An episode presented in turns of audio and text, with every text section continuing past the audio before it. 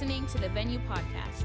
The Venue is a worship gathering of Southcrest Baptist Church. To learn more about the venue at Southcrest, visit us online at southcrest.org or on Facebook and Instagram by searching for Southcrest Baptist Church. We hope this podcast helps you find your greatest pleasure and purpose in Jesus.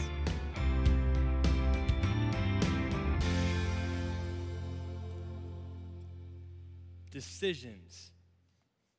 Every day, you have to make decisions, right?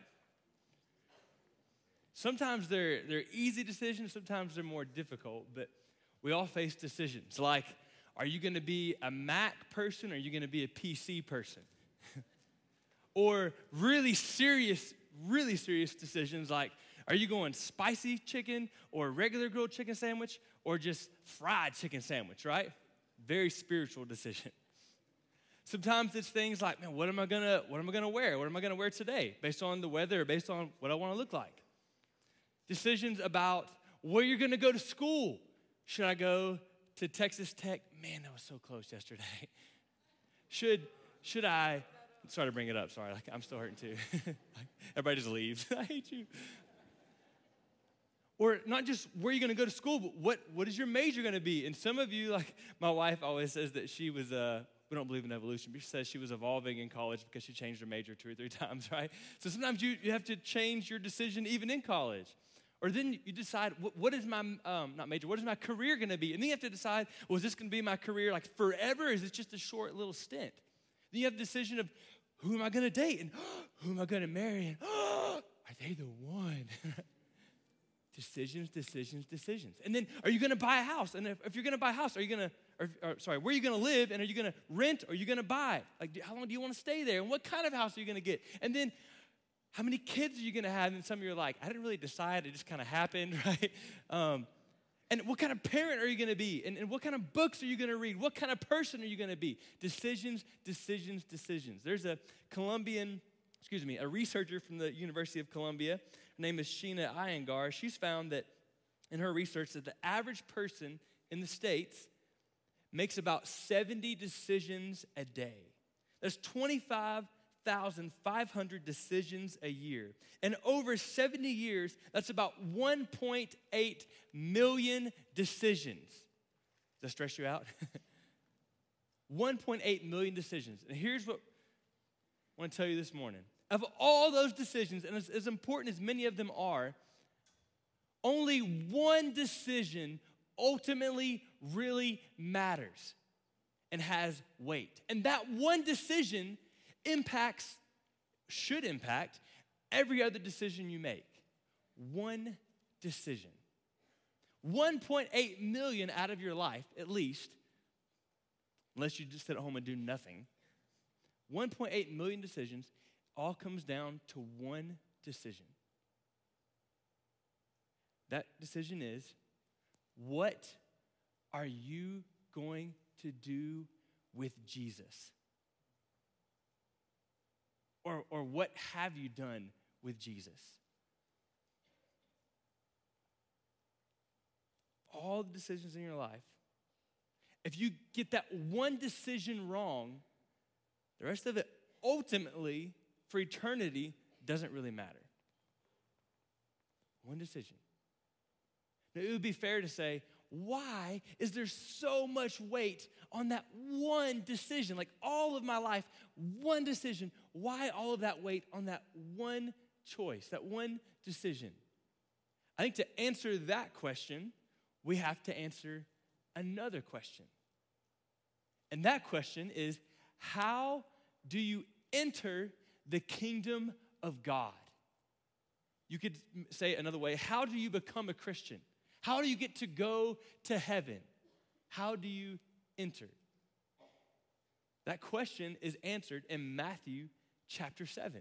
So turn there with me. Matthew chapter 7. If you're like, I'm not familiar with the Bible, it's the first book in the New Testament. If you're like, what's the New Testament? Don't be afraid to use your table of contents. Matthew chapter 7. We're going to start in verse 13 here in just a moment. But for over two chapters, Jesus been giving what we call the Sermon on the Mount. He's been talking about kingdom living, what it looks like to live in the kingdom of God, to be one of God's children, to be part of his people. What does it look, look like? What does it even feel like to live in the kingdom of God for over two chapters? And then it turns, it makes a shift in verse 13, where he says, You've got a choice to make. Because here's the reality no one accidentally just ends up in the kingdom of God. Like, oh, sweet, how did I end up, how did I end up here? doesn't just magically happen. It's not like you're just moseying along and like, dude, this is this worked out well. No, it requires a decision. It requires a choice. How do you enter the kingdom of God? Chapter 7, verse 13. Jesus says, Enter by the narrow gate. It's a command. Enter, like you, you need to do this. Enter, make a decision. Enter by the narrow gate. It's interesting.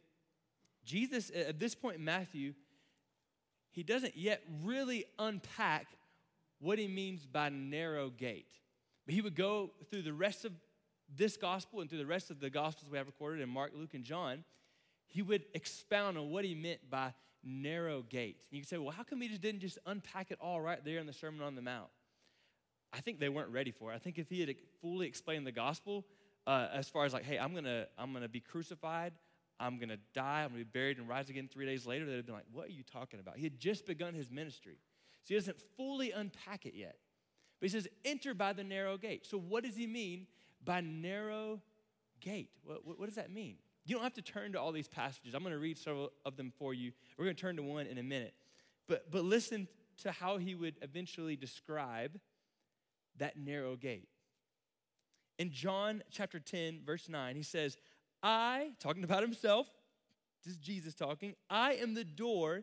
If anyone enters by me, he will be saved and will go in and out and find pasture. In John 14, 6, he says, I am the way, the truth, and the life. No one comes to the Father except through me. And then in Matthew 20, 28, I think he kind of talks about how he is the way, how it's possible. He says, The Son of Man, talking about himself, came not to be served, but to serve, and to give his life as a ransom for many. And then Dr. Luke agrees with this in Acts Acts 4:12 says, "There is salvation in no one else." Talking about Jesus. There is no other name under heaven given among men by which we must be saved. So, how many ways are there to get to heaven? One. One way. Is it narrow minded if it's the truth? No. If, if this I'm getting ahead of myself. It's okay. If this room, it's not, so just don't no one lose their mind. But just pretend, don't, don't, don't pretend. Just imagine if this room was on fire and there was literally only one door out of here. And I was like, you got to go to that door. Any other door, you're to get in trouble. How ridiculous would it be for you to be like, Brandon, that is so narrow minded? You're just trying to put me in a box. No, I'm trying to save your life. That's the door. Don't miss it. That's what Jesus is doing. There's one way. Paul in the New Testament would describe this as grace, that Jesus made a way, the way for you. Ephesians 2 8 through 9, you're familiar with that passage maybe if you've been around church. It says, For by grace you have been saved through faith. It's not your own doing, it is the gift of God, not a result of works, so that no one may boast. And along that similar line of there being one way, Paul later told Timothy, another church leader in the early church, he said, For there is one God, and there is one mediator between God and men, the man, the God man, Christ Jesus, who gave himself as a ransom for all. That's just a quick skimming of the New Testament, but showing that over and over again, Jesus and the rest of the New Testament writers said, Jesus is the narrow gate. There's one way to get to heaven. There's one way to enter the kingdom of God, and it is who? Is Jesus. But here's the thing that, that wasn't a new idea to God's people. They didn't know his name, but since Genesis 3, they've been told there would come one who would be a rescuer, who would provide salvation, who would provide the way in, into the kingdom of God. It's like, are you sure that was in the Old Testament? Oh, yeah. Turn to Isaiah 53. So you're going to go backwards in your Bible. Isaiah 53. You can hold your spot in Matthew 7. We're not done there, I promise.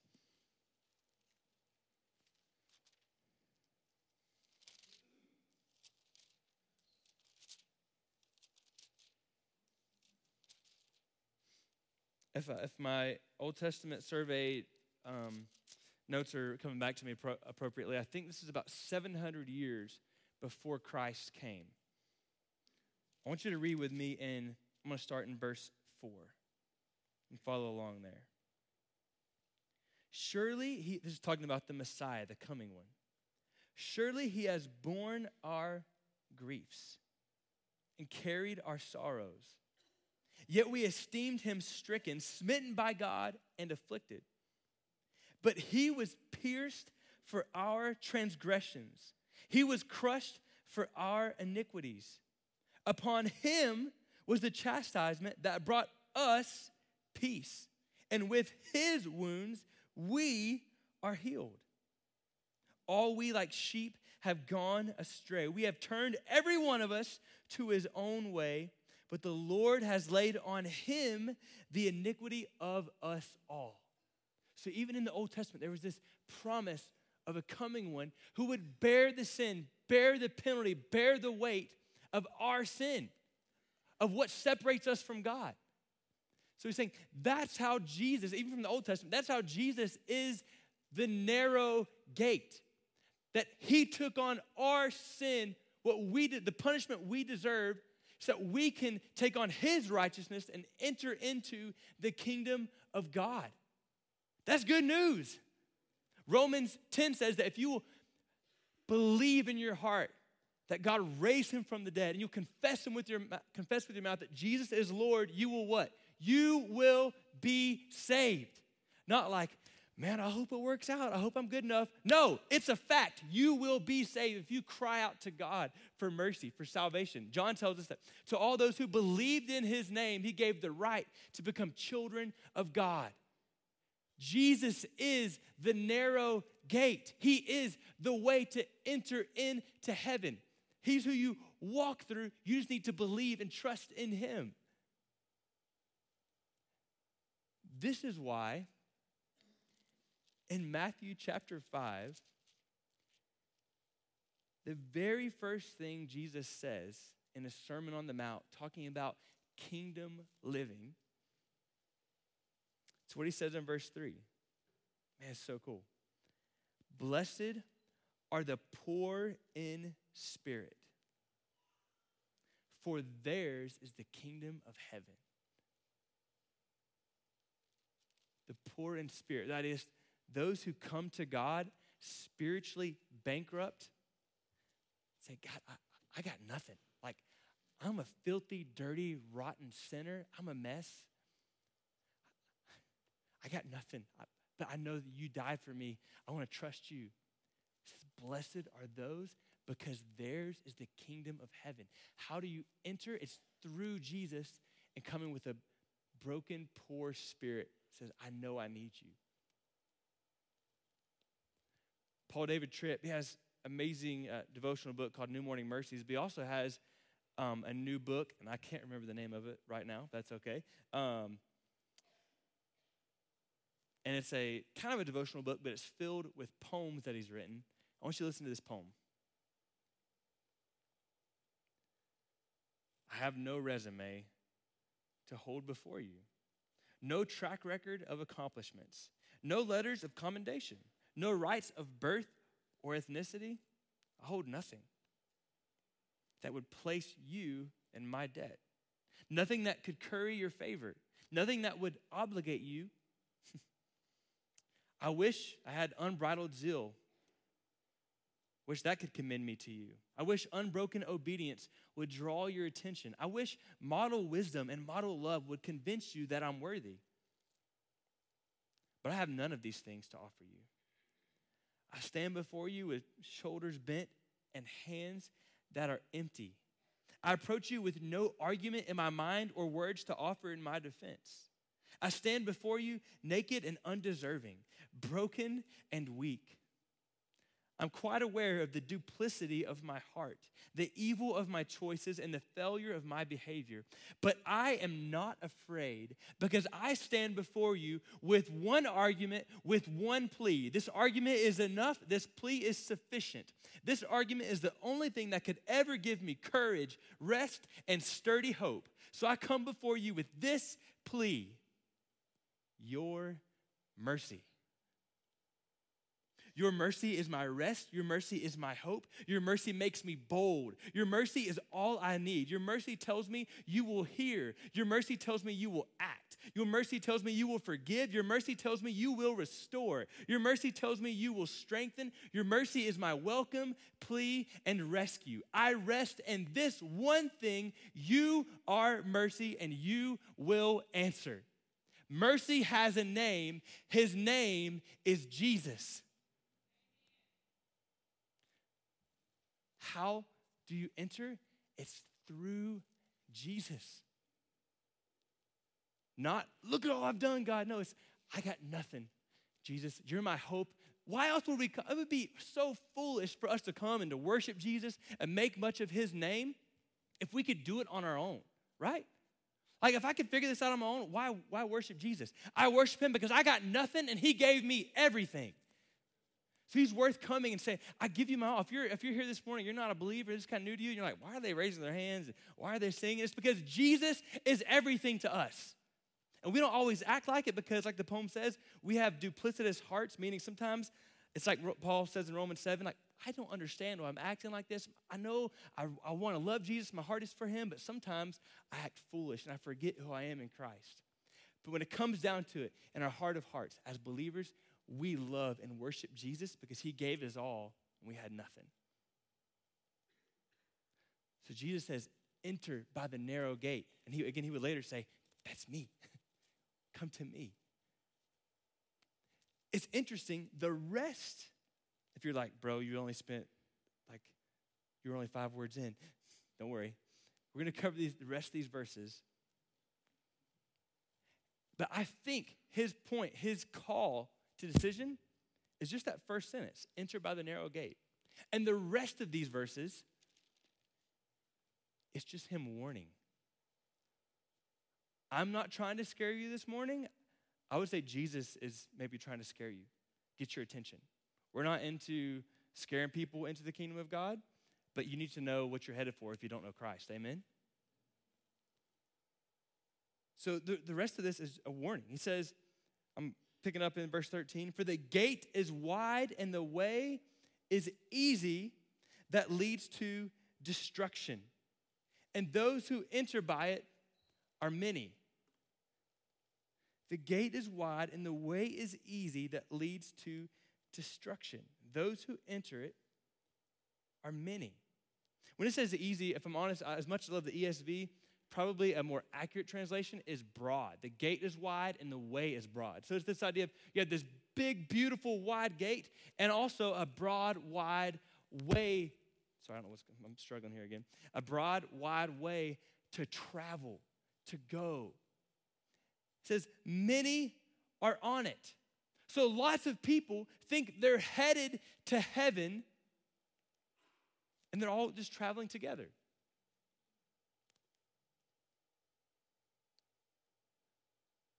There's something about a wide gate.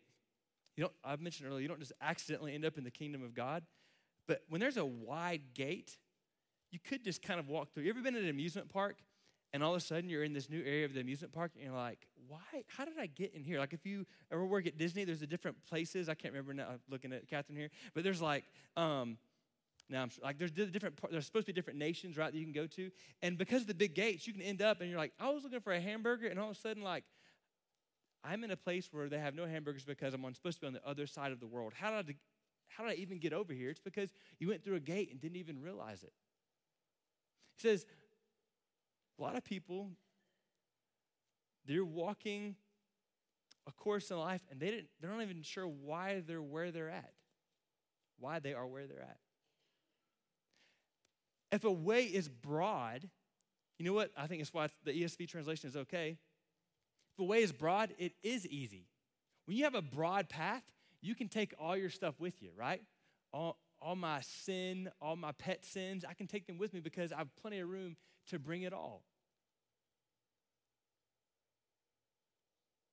The problem with the wide gate and the easy, broad way is what? What's your Bible say? The Bible say. It leads to destruction. What good is a nice, easy, paved road if it takes you to hell? What good is that? Said, man, they're cruising along, everything's good, they can live life their way, but it's leading them to destruction, it's leading them to hell.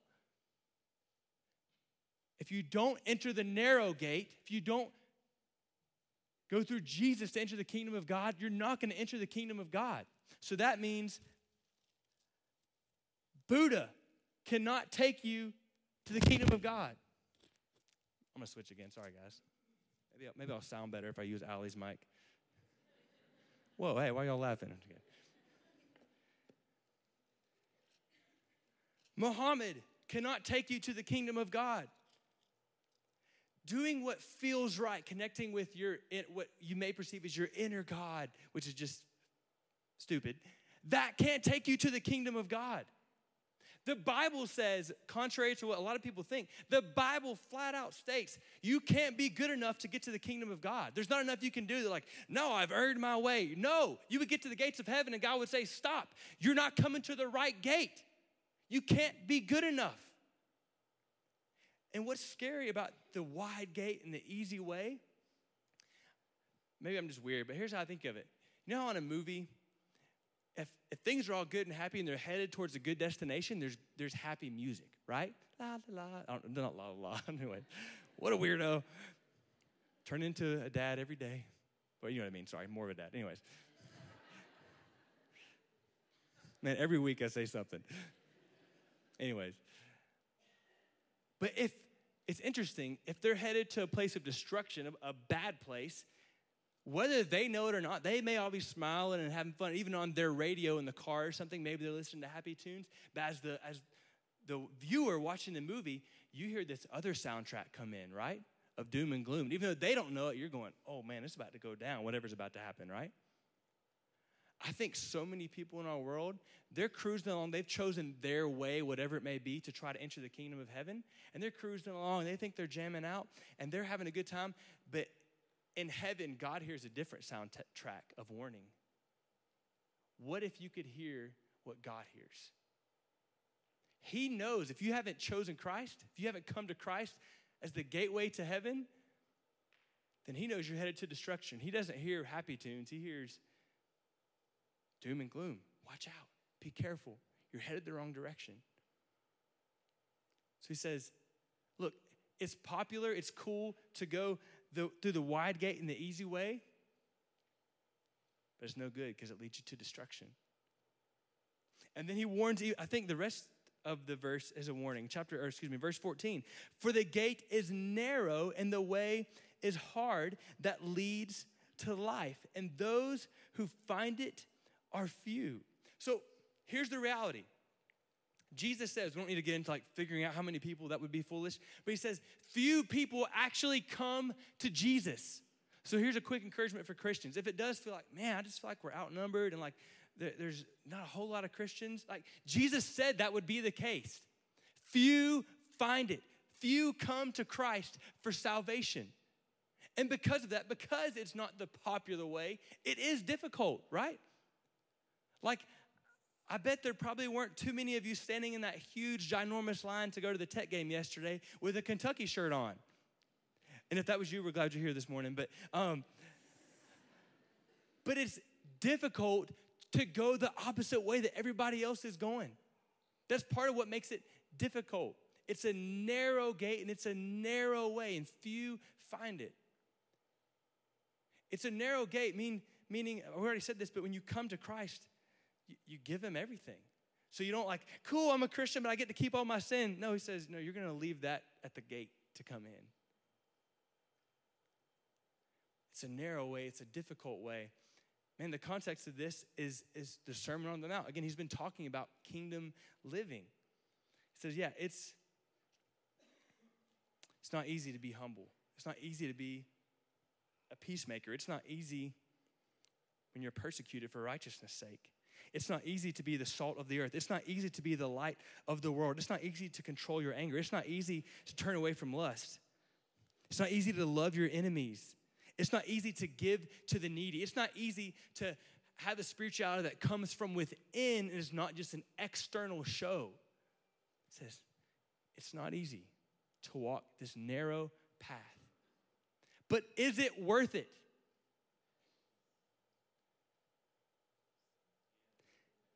Yes. I can go this way. Think about how, how dumb this is. Sorry, I want to say a lot. I'm trying to make it simple, okay? How dumb is it to go down this road, even if it's fun and easy, if ultimately and forever it leads me to destruction and hell and torment? How foolish to choose that over going this difficult road if ultimately and forever it leads me to life everlasting with Christ. And in, in the grand scheme of eternity, as difficult as this road may seem, we're gonna get to heaven as Christians and see, man, that little road, that was just a little hop, skip, and a jump. Because I got heaven in front of me of life, and that difficult road of walking and living for Christ, that was like this long, and eternity is this long. And what a shame for people. I don't know if they'll have like the capacity to think about this, maybe they will. But in hell, if they could look and say, man, I have eternity of separation from God and helplessness and hopelessness and destruction, eternity, I chose that just so I can enjoy this little hop, skip, and a jump of an easy life. Man, what a waste. What a waste. But, but I would add to the warning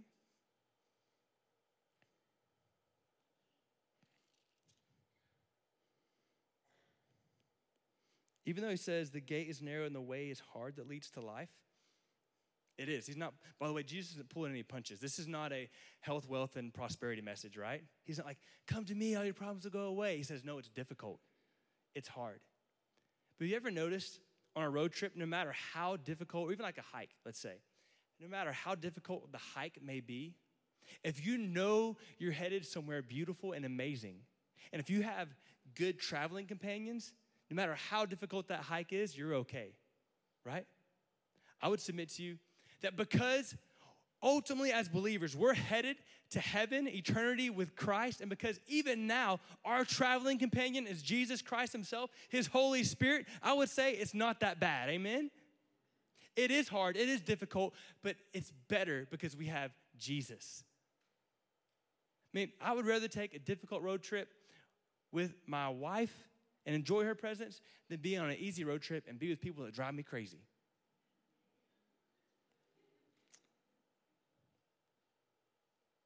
It's not easy, it's difficult, but we have Jesus. So we're gonna we're gonna move kind of steer towards a time of response. I want to say a couple things. If you're a believer this morning, I want you to be encouraged by knowing that the way is hard. Say, how is that difficult? Your life is going to be hard. Encouragement. I think it's encouraging because you're not crazy if every now and then you think this life as a Christian is difficult. I think so often we think it's all going to be easy and just fun, and so we get discouraged. Man, what am I doing wrong? Y'all, Jesus told, told us it is going to be difficult. So keep pushing, keep pursuing Him, keep going, because in the end, Jesus leads you to life because he is life. Don't give up. If you're here this morning and you're not a Christian or you're not sure, I want to encourage you to do what Jesus says enter by the narrow gate. I'm going to guess in a gathering this size that there are a lot of us here this morning that you've like let's just pretend right here is the gate. Let's let's pretend this is the gate. This is represents Jesus. Poor representation, but you know what I'm saying.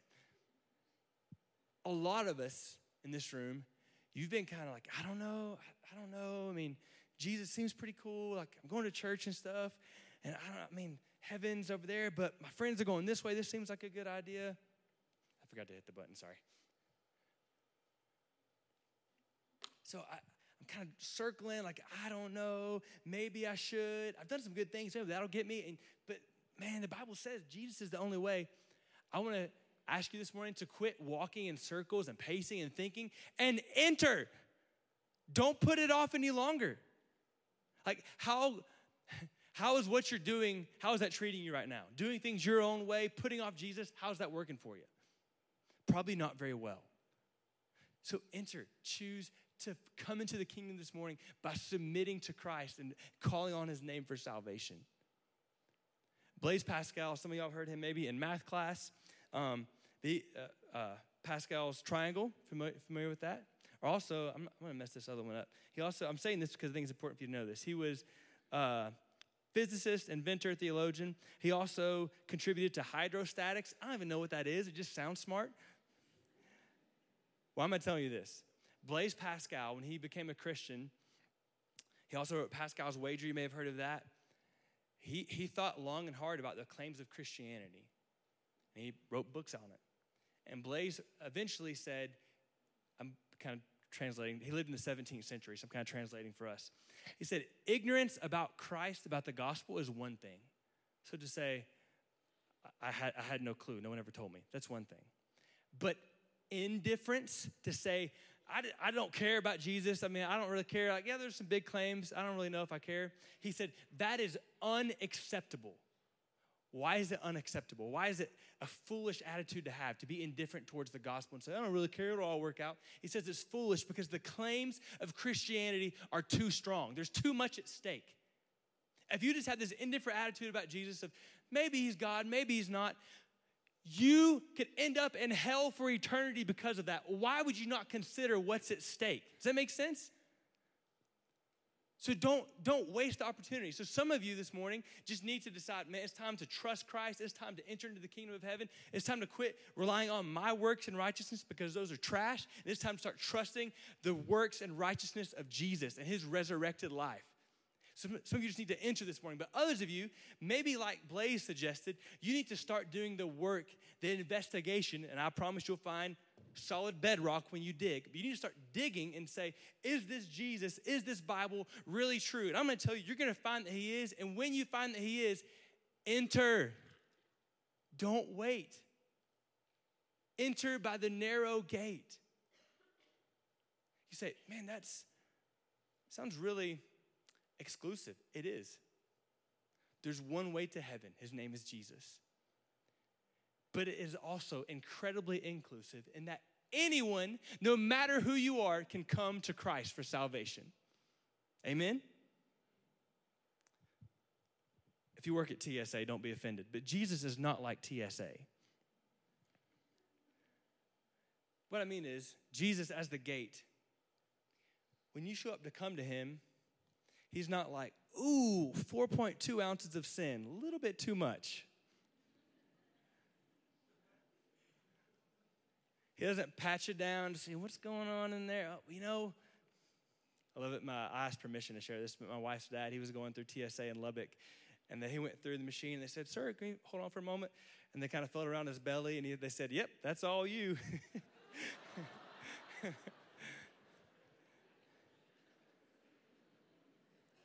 Here's the cool thing Jesus doesn't have to do a pat down and inspect you because he sees right to your heart. And even if you do come to him, you've got some extra baggage. If you're willing to leave it with him, surrender it to him, he says, Come on through. This flight, this destination is heaven. It's gonna be some turbulence on the way, it's gonna be bumpy, but you can trust me. I don't care what you bring to the gate. If you'll leave it with me, I'll let you through. I'll let you into the kingdom. So the question is if you don't know Christ, why are you waiting? He didn't pull any punches, He's the way. You don't turn Him for salvation, you're, you're not going to go to heaven. So this morning we're gonna we're gonna change things a little bit. I'm gonna ask in a moment when we sing. There are gonna be several of our pastors down front here. Maybe even getting Cole into the mix this morning. Um, they're gonna be down front this morning. And if you, as we're singing, if you have never trusted Christ for salvation, you've never gone through that narrow gate that is Jesus, they're gonna be down here and would love to talk you through that. And we even uh, I promise this, I know I feel like this sounds creepy, but there through these doors, there's some extra rooms back there. All that is just that you can have like a quiet place to talk and not be standing right in front of the speaker and actually hear each other. They would love to take you back there and just talk through things with you. And maybe you're like, bro, I have no idea what he was saying up there. The Holy Spirit's working on, well, you wouldn't know it's the Holy Spirit. But you're like, something's going on in my life. I feel like I need Jesus. They would love to talk you through that, of what that means to trust him for salvation. Don't put it off. And I'm going to ask you as believers this morning, I know this is what I need to do. Why don't we quite literally make this an altar? I believe decisions happen in hearts, not at altars, but sometimes doing something physical can be helpful, right? To kind of establish it and nail it in the ground.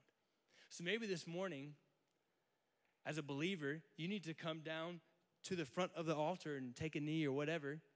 Maybe do one of two things. One, Ask God to give you boldness and endurance and faithfulness on this narrow way that is difficult.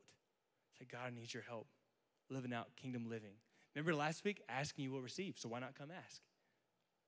And the second thing as a believer, I think this is a call for us to share the gospel. How selfish and short sighted of us, knowing there's one way to heaven, to not share that news with other people. If I knew this room was on fire, again, it's not, but if I knew it was on fire and I didn't tell you all there was one way out and I just walked off the stage, shame on me. So maybe this morning you, you can join me in coming down to the altar and just asking God for boldness and sharing the gospel. Can y'all do that with me? I'm to pray. Our worship team's to come. And then, as soon as I get done praying, as soon as the music begins, I want to ask you to respond. Again, there'll be pastors down front to talk with you if you want to know Christ, if you want to enter into the kingdom of God. Let's pray.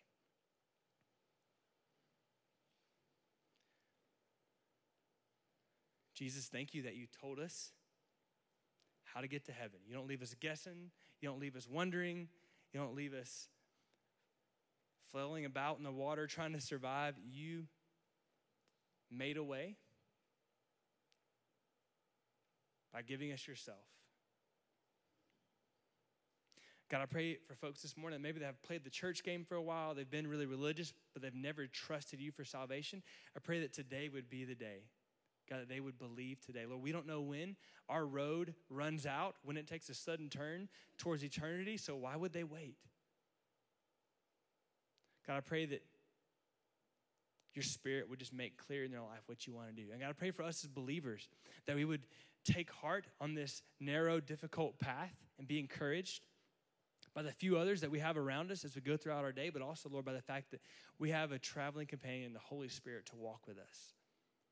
And Lord, I pray that also during this time that we would be stirred to just think about who we need to share the gospel with, who we need to talk about the kingdom of heaven with, that you would give us a boldness to do that and God, the clarity to do that, even if it's just literally opening our Bible and sharing scripture.